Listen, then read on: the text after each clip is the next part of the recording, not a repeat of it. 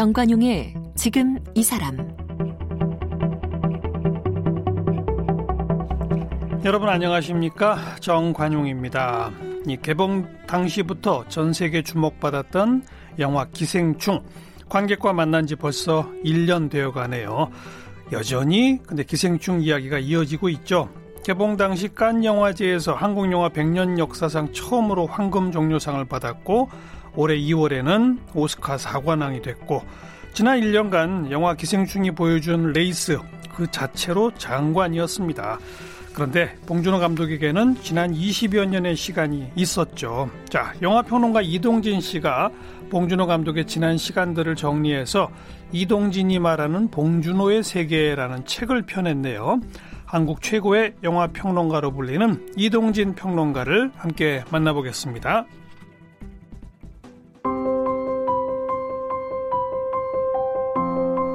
이동진 평론가는 서울대학교 종교학과를 졸업했습니다. 조선일보에서 영화 담당 기자로 활동하며 영화계에 입문했습니다. 1인 미디어 이동진닷컴을 운영했습니다. 영화 평론 프로그램 금요일엔 수다다와 팟캐스트 이동진의 빨간 책방을 진행했습니다. BTV 영화당과 영화 앱 왓챠, 시네마톡 등에서 메인 평론가로 활동 중입니다. 지은 책으로는 영화는 두 번 시작된다. 이동진의 부메랑 인터뷰 그 영화의 시간. 길에서 어렴풋이 꿈을 꾸다. 필름 속을 걷다. 닥치는 대로 끌리는 대로 오직 재미있게 이동진 독서법. 질문하는 책들. 우리가 사랑한 소설들. 밤은 책이다 등이 있습니다.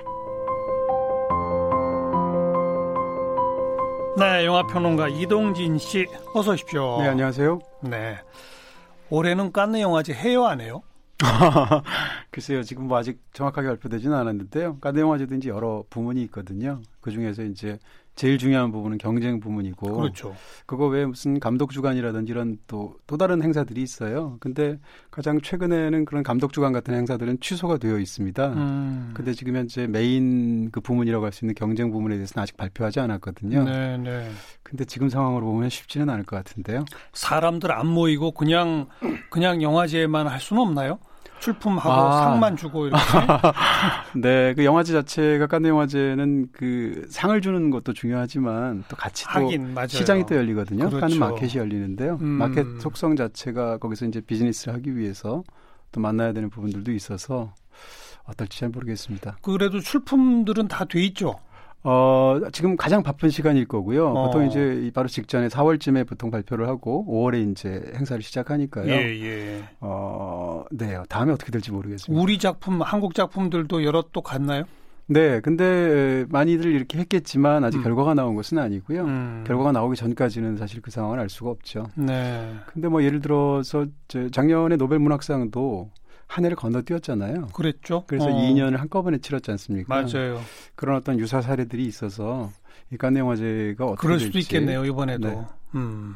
작년 5월에는 깐네에 가셨었나요 혹시? 아닙니다. 깐네 영화제 직접 가진 않으셨고. 네, 한 10년 된 것 같은데. 아, 그러셨어요. 네. 어, 기생충 수상은 그 당시 예상하셨었어요?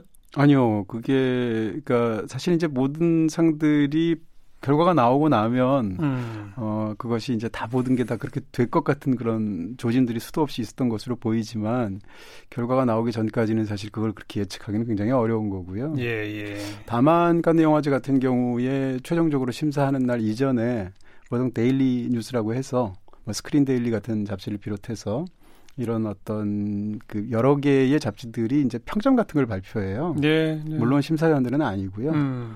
그런 그 평점들이 매일매일 중계되듯이 나오거든요. 하루에 두 편씩 경쟁 부문의 영화들이 어. 상영이 되는데 어. 그러면서 한 20여 편을 레이스를 하는 거지 않습니까? 그걸 보다 보면 이제 대충 감은 잡히죠. 그렇지만 음. 어떤 영화가 어떤 상을 받을지 이런 것은 예측하기가 어렵죠. 음. 그런데 어쨌든 황금조명상의 최고상을 수상을 했고 네. 그게 이제 금년 그 오스카로까지 쭉 국제상을 휩쓰는 레이스가 쭉 펼쳐졌잖아요. 그렇죠. 모든 네. 몇, 몇십 개를 탔다던가요? 뭐 상의 개수는 그렇게 중요한 게 아닌 것 같고요. 예. 사실은 이제 뭐 우리나라에도 영화상이 여러 가지가 있고 영화제도 여러 개가 있고 국제적으로도 마찬가지인데요. 음. 근데 어, 일단 그 저는 그냥 그렇게 얘기하고 싶습니다. 이제 영화상, 영화제라는 게 어떻게 보면 가장 엘리트적이고 그러면서 이제 작가적인 영화의 어떤 가장 세계에서 시선을 집중시키는 영화제가 이제 유럽의 깐 영화제가 있고요. 예, 예. 반면에 이제 가장 대중적으로 파워도 막강하면서 산업에도 거대한 영향을 미치고 어 사람들이 누구나 알고 궁금해하는 음. 그런 영화상으로 아카데미 영화상이 있거든요. 미국의 오스카. 예. 네. 근데 이 양쪽을 다 받았다는 거죠. 그렇죠. 그런 측면에서 이런 경우는 지금 뭐 수십 년 전에 마티라는 영화 정도 네, 있거든요. 네, 네. 그러니까 그렇게 양쪽을 다 제패했다는 것 자체가 사실은 굉장한 장관이죠. 작품성과 대중성. 보통 그렇게 얘기하더라고요. 네, 그렇게 말씀둘 다를 완성했다. 네, 근데 아카데미 영화상도 대중적이라고 하지만 음. 거기서 이제 받는 그 대중성이라는 것은 그래도 작품성 있는 영화들 예, 중에서의 대중성이기 예. 때문에 예. 저는 오히려 그 어, 기생충이라는 영화를 얘기한다면 그 영화가 천만이 넘었지 않습니까? 네. 그러니까 천만 명이 넘는다는 것은 뭐 굉장한 대중성이 있어야 가능한 거고 그런 면에서 대중성은 오히려 관객 동원으로 증명되는 게 아닌가. 음. 외, 외국에서도 흥행 성적 괜찮죠? 네, 지금 일본도 그렇고 미국도 그렇고 음. 어, 한국 영화 역사상 가장 큰 흥행 성적을 거두었습니다. 네, 네. 지금까지 봉준호 감독이 만든 작품 가운데서도 우리 이동진 씨가 보기에도 기생충이 최고입니까? 어, 그건 좀 얘기가 다를 것 같은데요. 아니에요? 아니에요? 나 이렇게 시작하자마자 바로 들어와서. 어떠세요? 아니요, 저희가, 어, 일단 그, 저는 사실 이제 이런 질문에 대해서 약간의 저항감을 갖고 있는데요. 음. 왜냐하면 기생충이 워낙 거대한 성공을 거두어서 거기에 대해서 이제 어떤 뭐 동료들이라든지 혹은 매체들이라든지 이럴 예. 때 기생충이 과연 봉준호 감독의 최고작이냐 음. 이렇게 이제 묻는 견해들이 많습니다. 근데 물론 재미있는 질문이지만 저는 꼭 최고라야 이렇게 즐길 수 있는 것은 아닌 것 같고요. 음. 음. 그다음에 봉준호 감독처럼 탁월한 감독이 있다면 그 작품의 그 세계 속에서 어떤 것이 조금 더 좋은 건지를 그 미세한 차이를 따지는 거는 음. 사실은 저는 큰 의미가 없다고 생각하고요. 기생충 굉장히 훌륭한 영화이고 음. 다만 개인적으로 기생충보다 더 좋아하는 봉준호 감독 영화가 있는 건 사실입니다. 어, 뭐예요? 어, 저는 마더입니다. 아, 네. 아. 참 대단한 작품이죠. 마더도. 그죠? 네, 좀 이상한 음. 작품이고요. 이상하고. 네. 어. 봉준호 감독에게는 굉장히 보편적으로 할 말을 아주 설득력 있게 할 수 있는 음. 그런 어떤 대중적인 스피커로서의 탁월한 면이 있고요. 그 다음에 또 이제 누구도 이해 못하는 그 예, 예술가만의 굉장히 기이한 측면이 있어요. 뭐죠? 그 두, 뭐 이제 그 말하기는 굉장히 여러 가지일 텐데요. 근데 이 두 가지가 결합해서 봉준호라는 훌륭한 예술가를 만드는 건데 음. 후자 쪽으로 극대화된 영화가 제가 생각할 땐 마더인 것 같아요. 그, 그, 그, 그걸 좀 용어로 설명해 주세요. 후자. 어, 예를 들면 그 영화에 담겨 있는 성적인 요소 같은 것들도 있고요. 음. 마더라는 영화에 음. 그 영화가 담고 있는 이상한 뉘앙스들 같은 게 있어요. 음. 근데 그런 것들은 다루기가 굉장히 어렵고 이게 좀 약간 말씀이 좀 이상한데 어 모든 예술가가 다 그렇겠죠. 예술이라는 것은 그 감독 어, 창작자가 의도한 어떤 예술적인 사항 같은 게 있을 거고요. 네. 거기에 대해서 그것을 직접 시행할 때 생겨난 어떤 일종의 어, 우연적인 토양 같은 음, 게 있을 음, 거예요. 음, 그 결합돼서 항상 예술은 그 사이에서 저는 나온다고 그렇죠? 생각하거든요. 예, 예. 근데 봉준호 감독 경우에 후자가 가장 강했던 영화가 음. 제가 볼 땐 마더 같아요. 음. 그런 측면에서 어, 봉준호 감독은 자기의 작품 세계를 완벽하게 장악하는 스타일의 뛰어난 감독인데 음흠. 완벽하게 장악한다 하더라도 예를 들면 날씨까지는 부릴 수 없잖아요. 예. 그다음에 배우의 기분 같은 거 부릴 수 없지 않습니까? 그렇죠. 그다음에 예술가는 자기가 아는 것만을 만드는 게 아니라 때로는 모르는 게 이게 뭐지 하고 탐구에 들어가기도 해요. 음. 그런 측면에서 가장 독특했던 작품이 마더인 것 같습니다. 음. 그 작품 은 봉 감독이 이 작 품을 구상하고 시나리오를 쓸 때부터 김혜자 씨를 염두에 두고 네. 한 거라면서요? 네네. 그랬을 겁니다. 이제 보통 어떤 감독들이 시나리오를 쓸 때 그렇게 완전히 염두에 두는 작품이 있고 음. 아닌 경우도 있는데 예를 들면 시에서 윤정희 씨를 네. 캐스팅한 네. 이창동 감독의 예라든지 지금 말씀하셨던 마더에서의 어, 김혜자 씨를 캐스팅한 그 음. 예라든지 이런 것들은 그 배우가 아니면 음. 사실은 소화하기 어려운 측면이 있죠. 음. 왜냐하면 음. 김혜자라는 배우가 갖고 있는 한국에서 어떤 막강한 위치가 있지 않습니까? 특히 김혜자 한국에서는 김혜자 씨 자체가 모성 장르를 상징하거든요. 예, 예. 한국인의 어머니 이런 느낌이지 예. 않습니까? 그런 이미지를 갖고 와서 모성에 대해서 정반대로 뒤집는 게 그 영화의 목적이에요. 음. 그러니까 만약에 연기력이 아주 뛰어난 김혜자 씨 같은 또 다른 배우가 있다 할지라도 음. 그 배우를 데리고 오면은 그 뒤집기가 굉장히 힘이 약해지겠죠. 왜냐하면 기성의 어떤 그런 관객들한테 전달된 힘이 좀 떨어지겠죠. 그렇겠죠. 어, 네. 어. 마지막 장면인가요? 김혜자 씨가 이렇게 춤추던 장면 맞죠? 네. 아, 저도 막 지금 눈에 선하게 떠오르네요. 예, 그 장면이 워낙 명장면 중에 명장면이고요. 음, 음. 더 훌륭한 거는 그 장면이 첫 번째 장면하고 연결이 된다는 거고요. 아, 그랬나요? 네, 첫 그 번째 그... 장면도 춤추는 장면인데 아, 그 영화는 첫 번째의 동무 혼자 추는 춤에서 시작해서 음. 끝날 때 군무로 끝나는 장면 영화거든요. 음. 그래서 그 두 춤이 서로 어떤 관계에 있는지 사이의 그 내용이 그 가운데 두 시간에 해당하는 영화입니다. 음흠. 그런 측면에서 보면 보통 이제 그런 걸 이제 수미상관이라고 하잖아요. 그렇죠, 그렇죠. 수미상관의 예를 어, 영화 속에서 한국 영화에서 거의 뭐 최고로 해낸 작품이 그 작품이 아닌가? 네. 저는 그렇게 생각합니다. 네. 기생충, 마더, 뭐 벌써 봉준호 감독 작품 속으로 들어가고 있는데 네. 이번에 어, 이동진이 말하는 봉준호의 세계라는 책을 내셨어요. 네네. 네. 그 우선 이 책을 이렇게 본격적으로 봉준호론을 쓰겠다는 의도로 쓰신 거 아니겠어요? 그렇습니다. 어, 이걸 네. 내신 이유는 뭡니까? 일단 어그 이런 책을 일련의 시리즈로 내고 싶은 마음이 있었고요. 어, 어. 예를 들어서 한국에 정말 훌륭한 감독들이 많거든요. 봉준호 다음은 또 다른 감독. 네. 이런 식으로. 네. 두 번째는 누구예요? 아직 뭐 그렇게까지 생각은 못하지만요. 예. 뭐 예를 들어서 이창동 감독이라든지, 예, 예. 뭐 박찬욱 감독이라든지, 그렇죠. 홍상수 감독 같은 감독들이 있겠죠. 음. 그런 감독들에 대해서 감독론을 쓰고 책 한 권을 쓴다는 건 저한테도 큰 배움이 되는 거고요. 네. 그리고 또 이번에 또 물어봤더니 봉준호 감독에 대해서 단독으로 다룬 평론집이 국제적으로 단 한 권도 없어요. 어. 우리나라에도 없고요. 어. 그런 의미에서 어, 이 일을 좀 선구적인 작업이라고 그럴까요? 예, 예. 그런 의미에서 더큰 음, 목적이 있지 않을까. 음. 네. 언제부터 준비하셨어요? 책을 준비한 건 굉장히 오래됐고요. 어. 근데 이번에 이제 사실은 1년 사이에 워낙 기생충이 각광을 받아서 어. 좀더 박차를 가하게 된 셈이죠. 네. 아카데미 딱 타고 그리고 책이 나왔으니 국제적으로 주목받을 것 같아요. 그죠? 뭐 그러, 그랬으면 좋겠습니다만, 음, 네, 네. 이 책에 보니까 기생충이 빚어낸 휘황한 성공담에도 불구하고 장담컨대 봉준호의 정점은 아직 도래하지 않았다. 나는 여전히 그렇게 믿는다. 이렇게 쓰셨더라고요. 네. 어찌 보면 당연한 얘기죠. 우리 모두의 네. 기대이기도 하고. 네네. 근데 이제 뭐 평론가가 예언하는 사람은 아니에요. 음. 그러니까 예를 들어서 이번 영화제에 나갔는데 어떤 영화가 무슨 상을 받을까, 혹은 어떤 영화가 개봉했는데 관객이 몇만 들까 이런 걸 맞추는 사람은 아니거든요. 근데 어, 봉준호 감독에 대해서 사실은 어떻게 보면 굉장히 세게 말을 한 셈인데 일부러 네. 제가 이제 세게 말을 한 건데요. 예.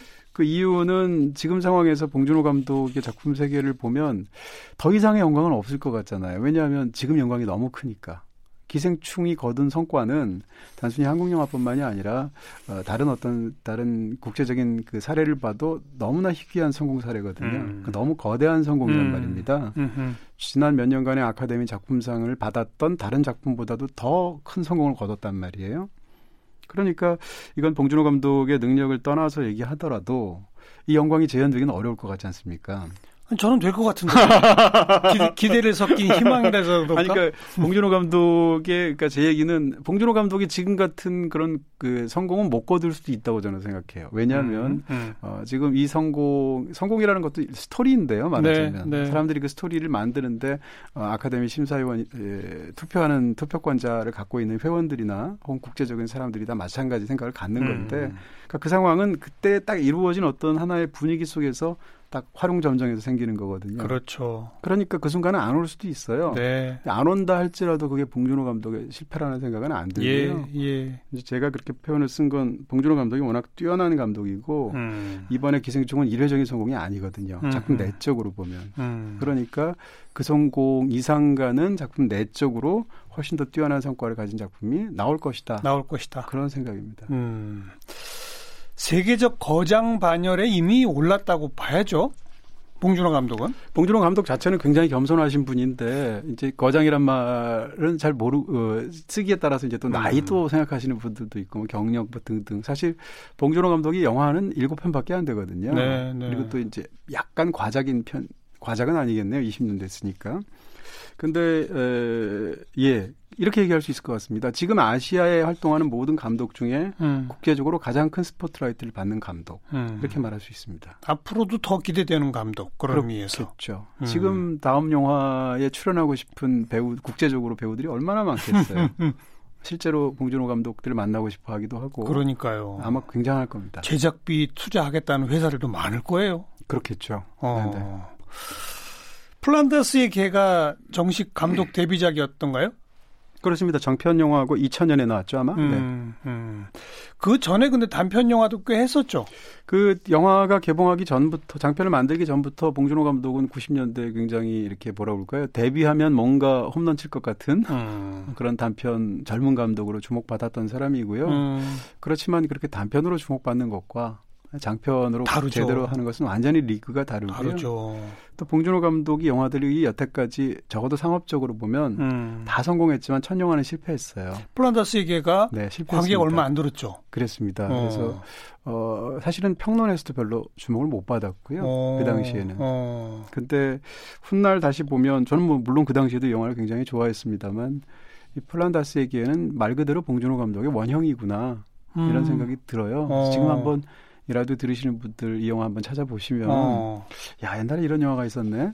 안 본 분이 많으실 테니까 예. 그렇게 생각하실 것 그, 같아요. 그 작품을 본 감독의 원형이라고 표현하시는 이유는 뭐예요? 어... 본 감독이 제일 잘 드러나나요? 어, 원형이라는 얘기는 그것이 가장 훌륭한 형태로 발현되지는 않았지만 음. 그것의 맹아 같은 것이 그대로 잠재되어 음, 있다라는 음. 의미에서 저는 그렇게 말을 한 거고요. 음, 예를 들면 지금 그로부터 20년이 지나서 기생충이라는 엄청난 영화 국제적으로 성공을 거둔 영화가 나왔잖아요. 예, 예. 근데 두 영화 사이에 공통점이 굉장히 많아요. 지금 다시 보면. 플란다스의 개랑 기생충에? 네. 네. 안 오. 그럴 것 같지만 굉장히 많고요. 그런 측면에서 한 가지만 예로 들어보세요. 예를 들면 거기서 등장하는 싸움의 구도가 정확하게 같습니다. 음. 싸움의 구도라는 것은 이제 봉준호 감독의 영화가 전부 다 계급이라는 걸 다루지는 않지만 음흠. 계급도 이제 봉준호 영화의 키워드 중에 하나인데요. 예, 예. 그 얘기만 따르게 되면 일반적으로 계급이라는 어, 사회학적인 주제를 다루게 되면 그 계급을 해서 안에서 영화라는 건 갈등이 있어야 되잖아요. 이야기 예, 속에. 예. 갈등의 양 대상이 뭘까 생각하면 일반적으로는 당연히 상층 계급과 음. 하층 계급의 싸움을 다루게 되잖아요. 예. 근데 봉준호 감독의 영화에서는 특이하게도 하층과 최하층이 싸운단 말이에요. 음. 그런 어떤 원형이 사실은 그 플란다스에게도 있고 기생충에도 어. 있고 그다음에 그것을 시각적으로 구현하는 방식도 동일합니다. 어. 예를 들면 그것을 수평이 아니라 수직의 수직. 구도를 통해서 예. 시각화하고 있거든요. 예, 예. 그래서 어 과연 인물이 죽을 때는 어디서 죽는가? 음. 인물은 보통 어 위에서 죽지 않고 아래에서 죽거든요. 예. 뭐 예를 들면 이런 것까지 음. 상당히 많은 부분들 그 다음에 심지어는 배우를 사용하는 방식도 같아요. 음. 아, 첫 번째 영화의 플란다스에게서 주연 배우였던 이성재 씨의 캐릭터 라이징 그러니까 캐릭터를 만들어내는 방식과 음. 이번 영화에서의 최우식 씨를 만들어내는 방식이 저는 비슷하다고 보거든요. 어. 이런 식으로 공통점이 수십 가지예요. 네, 네. 그래서 봉 감독의 원형이다. 플란다스에게가. 음. 그 다음 작품이 괴물. 아닙니다. 그 사람이 바로 살인의 추억이죠. 아, 살인의 추억. 네. 살인의 추억부터는 뭐 승승장구죠. 다 흥행에 성공했죠. 네네. 그죠? 그렇습니다. 그런 감독도 사실은 흔치 않아요. 흔치 않죠. 음. 이런 정도의 흥행 성공 감독 어 최동훈 감독 정도? 그렇죠. 네네. 예. 네, 그 제가 어디서 들으니까 살인의 추억은 다들 안 만들라고 했다던데요? 음, 아닙니다. 그러니까 애초에 그러니까 어떤 영화를 만들 때그 예. 그 영화의 기획자가 따로 있고 따에 있는 상태에서 감독을 구하는 영화들이 있죠. 예, 예. 반면에 감독 자체가 프로젝트에 깊이 관여해서 기획부터 그 영화를 생각하는 음. 영화가 있죠. 아니, 제 말은 네. 누구도 제작 그 투자를 안 하려고 아. 왜 이유가 뭐냐 물어봤더니 네. 아니 범인을 누군가 마지막에 잡아야 그 영화가 네네네. 끝나는데 범인도 못 잡는 영화 누가 네. 보겠냐. 아, 예, 뭐 이래가지고 흥행에 참패할 음. 거라고 우려해서 투자를 서로 안 하려고 했다는 얘기를 들었어요. 네, 제작사는 첫 번째 영화랑 같아서 사이더스라는 영화에서 만든 건데요. 음. 그때 말씀하신 부분은 맞고요. 음흠. 그래서 이제 살인의 추억이 도 놀랍기도 하죠. 음, 그러니까 어, 그 이렇게 말하자면 이제 보통 우리가 장르로 얘기할 때 예. 그런 걸 보통 형사 버디무비라고 하거든요. 예, 두 예. 명의 서로 대조적인 성격을 이루는 형사가 등장해서 예. 사건을 해결하는. 예. 근데 그런 영화인데 지금 말씀해 주신 것처럼 온 국민이 결과를 다 알잖아요. 음. 범인이 그때까지는 안 잡혔었고 음. 화성 연쇄살인 사건이고. 네, 네. 그러니까 관객한테 무거운 돌덩이 하나를 가슴에 얹어주면서 끝나는 영화인데. 그러니까 궁금하기만 하고 그냥. 그렇죠. 그러니까 놀라운 것은 그런 영화를 만들어서 성공했다는 거죠. 음. 음. 그 봉준호 감독이랑 여러 번 만나셨죠. 인터뷰도 여러 번 하셨고. 네네. 그죠. 봉준호 감독하고 다른 음. 우리나라의 감독들하고로 구별짓는 제일 큰 특징을 꼽는다면 뭘 꼽으시겠어요? 아, 일단 생각나는 건 유머네요. 유머. 네. 어. 근데 보통 유머를 일반적으로 관객을 웃기려고 만드는 거잖아요. 그리고 이제 영화를 재밌게 만드는 당의정 뭐 이런 느낌인데 봉준호 감독은 유머가 핵심인 것 같고요. 음. 어, 가장 처연하고 비참한 상황에도 어떤 식으로든 유머가 빠지지 않아요. 그러니까 이것은 단순히 영화를 재밌게 만들어야겠다가 아니라 음. 그런 유머 속에 사실은 어떤 유머라는 것은 뭐라 그럴까요? 예상대로 들어가면 유머가 안 생기잖아요. 이 허를 찔러야죠. 그렇죠. 어. 그러려면 허가 찔려야 되고 이래야 되는데 예, 예. 그 유머 봉준호 감독의 유머는 그 자체로 인간이라는 존재가 얼마나 아, 미스터리하고 음. 우스꽝스러운지 음. 혹은 세상은 얼마나 부조리한지 음. 이런 것하고 관련이 있거든요. 음. 부조리하기 때문에 우리가 예상하지 못하는 세상에 이상한 틈 같은 게 있잖아요. 거기 인물이서 미끄러지는 순간이 말하자면 봉준호의 유머거든요. 예, 예. 그런 순간은 어, 굉장한 것 같아요. 유머. 거의 본능인 것 같고요. 예술가로서. 음, 음. 그리고 모든 걸 머릿속에서 다 기획하고 준비한 다음에 만드는 사람 이렇게, 이렇게 보통 표현이 되더라고요. 네, 뭐 물론 그 말씀드린 대로 현장에서의 우연이나 이런 게 있지만 음. 다른 감독에 비해서 확실히 그렇죠. 그렇죠. 네. 확실히 어. 그 영화를 만들기 전부터 머릿속에 영화 한 편이 그렇죠. 거의 완성된 형태로 담겨 있죠. 첫 장면부터 마지막 장면까지. 네. 시나리오도 자기가 쓰고. 그렇죠. 콘티도 그리거든요. 콘티를 자기 스스로 그린다면서요. 네. 만화를 그렇게 잘 그려요? 어, 이제 연세대학교 출신인데 학교 다닐 때 학보사에서 만화까지 그렸습니다. 시사 만화를. 그럴 아, 정도로. 그러면 학 그 네. 연세대학교 대학 신문에 직접 그렇습니다. 봉, 봉 감독의 그 그림이 네네네. 다 있었어요? 만화 네 컷짜리 만화를 시사 만화를 그렸고요. 그러니까 봉준호 감독은 본인 스스로가 자기가 약간 그 만화가로서에도 유전자가 있는 것으로 설명을 하고요. 예. 유전자라기보다는 예. 특성이. 예. 그래서 어, 실제로 만화를 좋아하기도 하고 음. 설국열차라는 영화는 원작이 만화이기도 하고 음. 이런 식으로 기본적으로 그쪽에 굉장히 익숙하신 분이죠. 네. 그리고 실제 콘티 한장한 장을 자기가 그 만화로 딱 그려놓은 게 실제 영화랑 거의 똑같아요? 어, 당연히 다른 점이 있지만 예. 일반적인 감독에 비하면 예, 그렇죠. 음. 네. 물론 똑같지는 않죠. 음. 똑같다면 영화를 사실은 만들 필요가 없지 않습니까? 그러면 이제 콘티를 잘 짜서 만화로 발표하면 되는 거잖아요. 배우들은 되게 좋아할 것 같아요. 이런 만화로 된 것까지 보고서 네. 임할 거 아니에요 촬영 현장에. 예, 다른 영화들도 이제 콘티를 만드는 경우는 있는데 음. 거기에 대한 장악력과 감독이 어디까지 가냐느냐의 부분이 있을 텐데요. 그런 걸 떠나서 음, 뭐 거의 대한민국의 모든 배우는 봉준호 감독이랑 함께 하고 싶겠죠. 음. 일단 음, 감독 자체가 사실은 이 영화 현장에 가면 정말 아, 엄청나게 힘든 일들이 많거든요. 예, 예. 근데 기본적으로 화를 안 내는 사람이고요. 어. 인격이 굉장히 훌륭한 것으로 평가를 받고 있고요. 음. 물론 그 봉준호 감독에게도 이상한 부분이 있겠지만 어 그런 식으로 어, 충무로에서 거의 모든 사람이 봉준호 감독을 좋아해요 인간적으로. 어. 거기다가 그 감독이 만들어낸 세계가 이렇게까지 훌륭하게 각광을 받는데 예, 예. 어떤 배우라고 안 들어가고 싶겠습니까? 예. 그 예를 들어서 홍상수 감독 같은 경우는 그냥 촬영 현장에서 한번 알아서 해봐요. 뭐 이런 식이라면서요. 음, 어찌 보면 그 그렇지 않습니다. 아닌가요? 네, 아니에요. 오히려 반대일 수 있어요. 어, 그래요? 네, 네. 홍상수 감독 영화가 이제 우리는 우리 주변에서 흔히 보이는 것들을 리얼하게 그대로 담아낸다고 생각하잖아요. 예, 예. 근데 어, 이제 영화 감독 중에 너무도 유명한 장르 고다르라는 감독이 있어요. 음. 그 감독이 뭐라고 얘기했냐면 영화는 현실의 반영이 아니라 반영의 현실이란 말을 했거든요. 음. 저는 이제 그 말을 딱 믿는 사람인데요. 홍상수 감독의 영화가 그냥 우리가 주변에서 술 먹고 술자리에서 벌어진 일들을 고스란히 그대로 옮긴 것 같지만 우리의 술자리를 고스란히 그대로 누군가 촬영해서 옮긴다고 홍상수 영화가 되지 않아요. 아 그렇겠죠. 네, 그런 의미에서 근데 그것은 굉장히 어려운 일이거든요. 음. 그 다시 말하면 어, 홍상수 감독이면 오히려 더 현장에서 애들립 같은 것을 음. 극도로 제한합니다. 어. 정반대고요. 어. 그래서 예를 들면 대사에 쓰이는 어투를 바꾼다거나 어. 입이 잘 안 맞으면 바꾸기도 하잖아요. 예, 예. 그런 것도 허용을 잘 안 해요. 그래요? 네. 그러니까 오히려 어, 굉장히 에, 현장이 그렇게 에, 자유롭다고 생각하는 것은 연출 과정이 자유로운 거지 음. 그런 부분에서 배우 보고 완전히 맡기고 이런 타입이 아닙니다. 좀 잘못 알려져 있네요. 그렇죠. 왜냐하면 어. 홍상수 영화, 영화를 보면 그냥 막 치는 것 같잖아요. 그러니까요. 근데 그게 아까 말씀드린 것처럼 현실의 다, 반영이 아니고. 다 계산이 돼 있는 거로군요. 그렇습니다. 반영이 어. 현실인 거죠. 다 계획이 있군요.